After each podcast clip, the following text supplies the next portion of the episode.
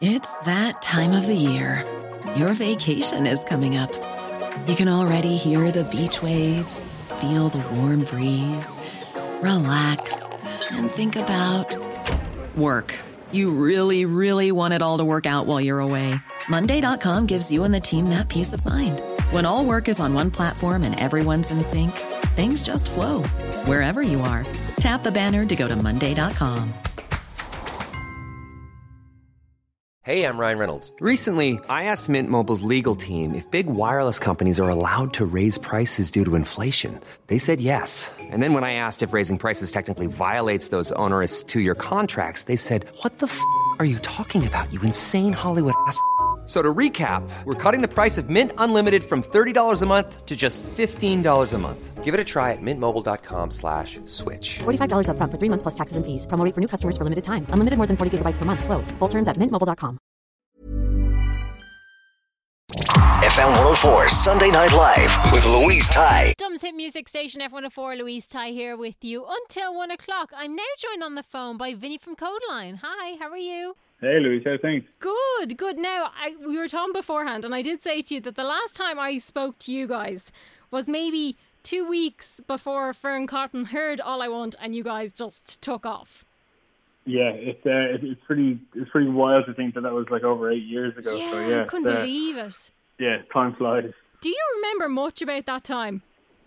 Uh, not really. uh, but to be fair, I, I don't really remember much of what went on like two weeks ago. Uh, yeah.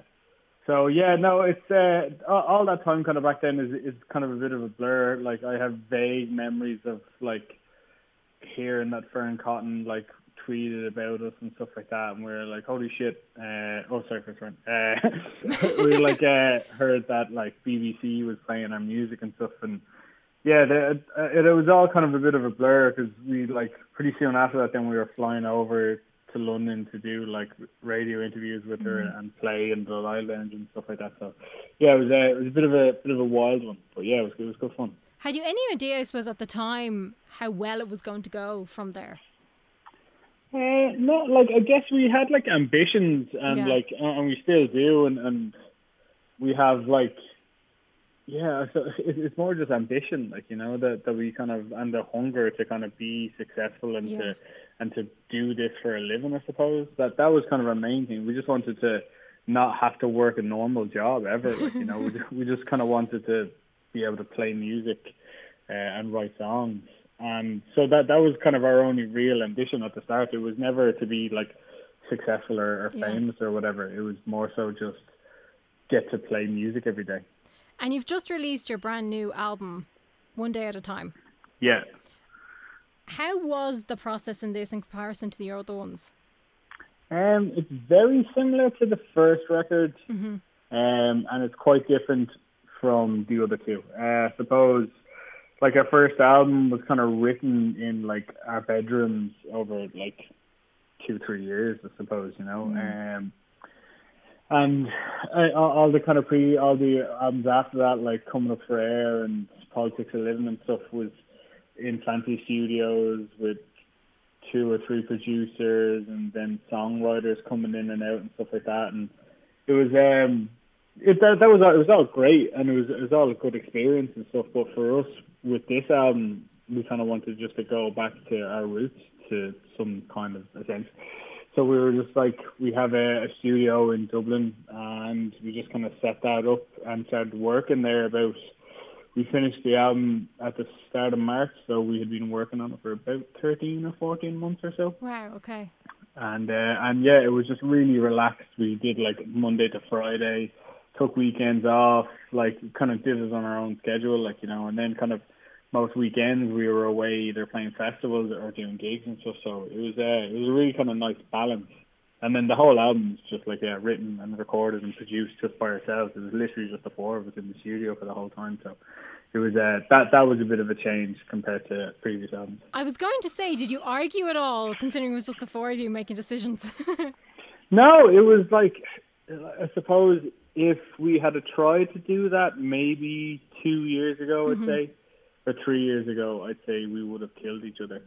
But we kind of, we like now we kind of, we, it was just because like, ask anybody that works with them, they will tell you that we used to be terrible communicators. Like, you know, yeah. like we, if we if we had a problem, we wouldn't talk to the person that we had the problem with. We talked to somebody else about it, like, you know, yeah. and uh, and it was we were just terrible about, with communicating with each other. So, kind of about two years ago, we kind of really tackled that, and uh, and we're we're such the better for it, because like we're better friends now than we have ever been. Like, we don't have fights anymore. Like, you know, it's any fight that we do have is kind of over creativity, but even at that, it's like, nobody is right and nobody is wrong. It's kind of like they're just differing opinions and stuff like that. So I, I think like there there wasn't really, I can't I can't honestly can't think of like one day in the studio where like we had a big blowout or anything like that, you know.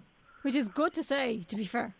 Yeah, yeah, no, and and I think it also comes with age and stuff like yeah. that, you know. I think it's we're all kind of in our early thirties now, like so. Um, Everybody just, yeah, you have a bit more cop on, like, you know. But also, and, uh, you've made other albums as well. So, like you say, you've learned to kind of tell somebody, like, I don't like that, I don't want that, rather than kind of just letting them go on and then kind of going, mm, I should have said something. Yeah, yeah, exactly. Yeah. Well, that, well, that's it. It's kind of, now if we have an issue with, with one of us or whatever, if somebody's having a problem, we kind of talk about it straight away, like, instead of letting it kind of build up and yeah. become something that it isn't and doesn't need to be. Um, yeah. So, yeah, I think that's just something that comes with age and experience, I guess. And have you found the way you make music has changed much?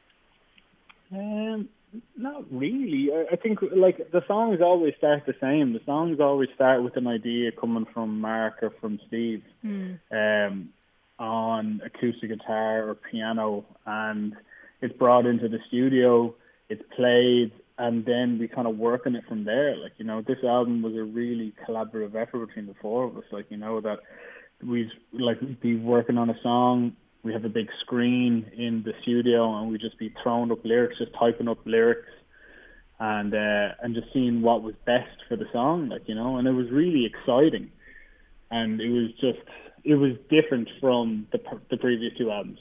Yeah, because it is a different sound to the last two you've released.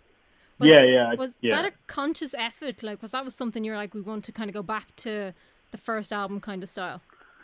Yeah, it was, yeah. I suppose for us, we had, like, the, the way that we write songs, they all sound the same when they start off, but then once everything, like, once you involve other producers or writers, then, like, that what you had, the vision for the song that you had kind of gets, like, diluted a bit, you know? So, yeah. uh, This Way, which was like our first album, it was us one hundred percent of the way, like, you know, so there was nobody kind of de- detracting from the song. So it enabled it, it enabled the song to just be what we wanted it to be, and we didn't have to kind of contend with other writers or other mm-hmm. producers in the room being like, oh, do this or do that. It was kind of like we did what we wanted to do, like, you know, which is what we did on the first album, and it's what we did on this album, which is why I think the two of them kind of sonically sound very the same, and I think a lot of our fans really appreciate this album because it's very like our first record. Were you nervous releasing it, considering it was different? Um, I, I, I just had great expectation and great hope that people that love the first record and that have kind of come on the journey with us through mm. like Coming Up for Air and Politics of Living would really like this album. Yeah. And so far, so good. Like, you know, so far, like, there were, like, everybody's reaction and our fans and stuff like that have really loved it. Like, you know, they, they think it's a kind of return to why they first got in love with CodeLine, which is which is perfect. It's kind of exactly what we wanted to do. Like, we wanted to kind of re-engage with fans that thought that the band had changed from mm. the band that they first got in love with. But for us, it was just about going on a journey, and I suppose we had to kind of do those other two albums and go down yes. those different roads with sounds to kind of get to where we are now. And find the sound that you like now, as well as combining your first album. Exactly, yeah, exactly, yeah. It, it, it's a it's a happy medium. It's definitely like modern sounding and stuff like that, but all the kind of sentiments and, and the lyrics are still there. Like. And I bet you're very excited to get to perform it in September. Yeah, yeah, please God, fingers crossed. No. Yeah, we're, we're, everyone we're, has um, everything crossed at this stage. Yeah, so it's um, it's crazy because for us it's like this is like the longest time that we've been off the road, like, you know, imagine, and yeah. this is yeah, and it's the longest time that we haven't been like on tour or playing shows or just doing kind of proper promo trips, like, uh, and especially around the album. It's it's such a strange time to release new music during this kind of global mm-hmm. pandemic, because we had like promo trips booked in America and all around Europe to to help promote the album, and all of them have got cancelled and everything just got moved onto Skype and Zoom and stuff like that, you know. So it's uh, it, it's weird. So yeah, we're kind of buzzing to get back out and play, like, and and hopefully sooner rather than later. Has it been nice to have a bit of downtime though? Oh yeah, for sure. Yeah, like it, it's my, like my wife, I think, was pretty happy with it for the first couple of weeks, and, and now I'm trying my best to not get on her nerves. Cause, uh, yeah, it's like it, we're just kind of not used to being at yeah. home for such a long period of time, you know, where everybody has become either expert bakers or expert gardeners, you know. So, this is the thing, yeah. yeah. Although I've so, done neither. I'm not a baker. I'm really bad. Nobody wants that bread. yeah. So it's it's like, yeah, it's it's nice to kind of have, like, we had planned on taking some time off anyway yeah. after recording the album and prior to the release. So it just happened to kind of coincide with all this. So we were kind of like quite happy for the first three weeks, four weeks, because we had planned on taking some downtime after mm-hmm. like finishing the album. So it just kind of, it was forced, forced downtime. Forced to sit down, and then everyone gets itchy feet and you want to be up and doing stuff again. I know the feeling. Yeah, exactly. Yeah. yeah. I have to, before I let you go, I have to mention Brian the Bulldog. Yeah, Brian. He yeah. is gorgeous, and he has far more followers than I do on Instagram.